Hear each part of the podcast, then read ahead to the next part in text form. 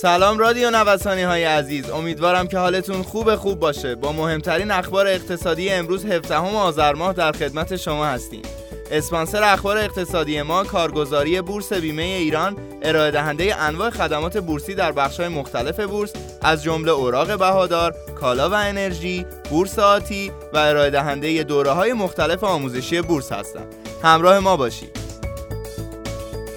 جهش و بازپسگیری کانال 12 میلیونی. برخلاف روزهای گذشته که نرخ سکه و طلا با نوسان فراوان همراه بود روز یکشنبه روند قیمتها در این بازار سعودی شد. هرچند که معاملهگران بزرگ سکه تمایلی به خرید نداشتند و با کاهش تدریجی فروش ها قیمت به محدوده 12 میلیون و 250 هزار تومانی رسید که نسبت به روز قبل افزایش 350 هزار تومانی داشته است. این مهم موجب شد که انتظارات کاهشی در بازار کمرنگتر شود. هرچند در بازارهای جهانی دلار سیر نزولی گرفته ولی روند این ارز در بازار داخلی تا انتهای پاییز تا حد زیادی به رفتار معاملهگران در مرز 26 هزار تومانی بستگی دارد. در صورتی که دلار از مرز یاد شده عبور کند، سناریوهای افزایشی فعال خواهد شد که سقف بالای 27 هزار تومان را هدف گرفتند در صورتی که بازار پشت خط یاد شده باقی بماند دو سناریوی ثبات یا ریزش قیمت فعال می شود فعالان تصور می کنند کف محکم تا یلدا کانال 24 هزار تومانی خواهد بود.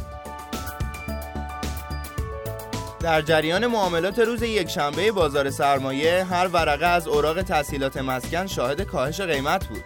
قیمت پایانی هر برگه از این اوراق در تابلوی فرابورس 63322 تومان تعیین شده است که کاهش بیش از 4 درصدی را در قیمت پایانی نشان می‌دهد.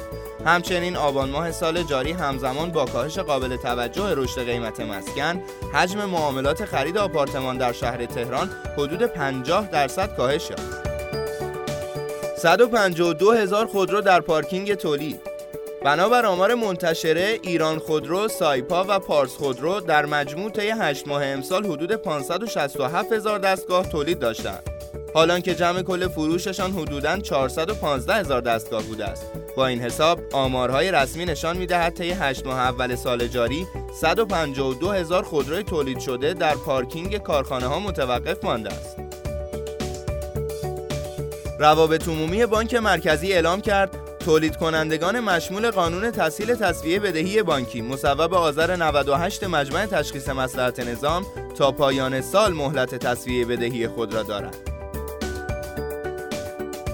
گفته می شود شرکت های سیمانی برای دریافت مجوز افزایش قیمت محصول قید وزارت سمت را زدند. به گفته یکی از فعالان این بازار قصد داریم این مسائل را با هیئت دولت و مقام معظم رهبری در میان بگذاریم. شاخص اجاره بها در شهریور ماه نسبت به خرداد ماه 1399 در حدود 12 درصد رشد داشته که بالاترین رشد طی چند سال اخیر است. رشد شاخص قیمت باعث شده تا تورم نقطه به نقطه در شهریور ماه به 34.4 دهم درصد و نرخ تورم متوسط سالیانه به 26 درصد برسد. اونس طلا شروع موفقیت آمیزی در نخستین هفته دسامبر داشت و پس از اینکه اوایل هفته گذشته به پایین مرز 1800 دلار سقوط کرد موفق شد روند نزولی خود را معکوس کند و روز جمعه تا مرز 1840 دلار نیز پیش رفت و بیش از 3 درصد رشد هفتگی را به ثبت رساند. به گفته کارشناسان بازار جهانی اگر قیمت 1850 دلار اونس طلا شکسته شود طلا از شانس صعود تا سطح 1925 دلار برخوردار است. خیلی ممنونم که امروز هم با بخش اخبار اقتصادی همراه ما بودید. همینطور از حامی اخبار اقتصادیمون کارگزاری بورس بیمه ایران تشکر می‌کنم.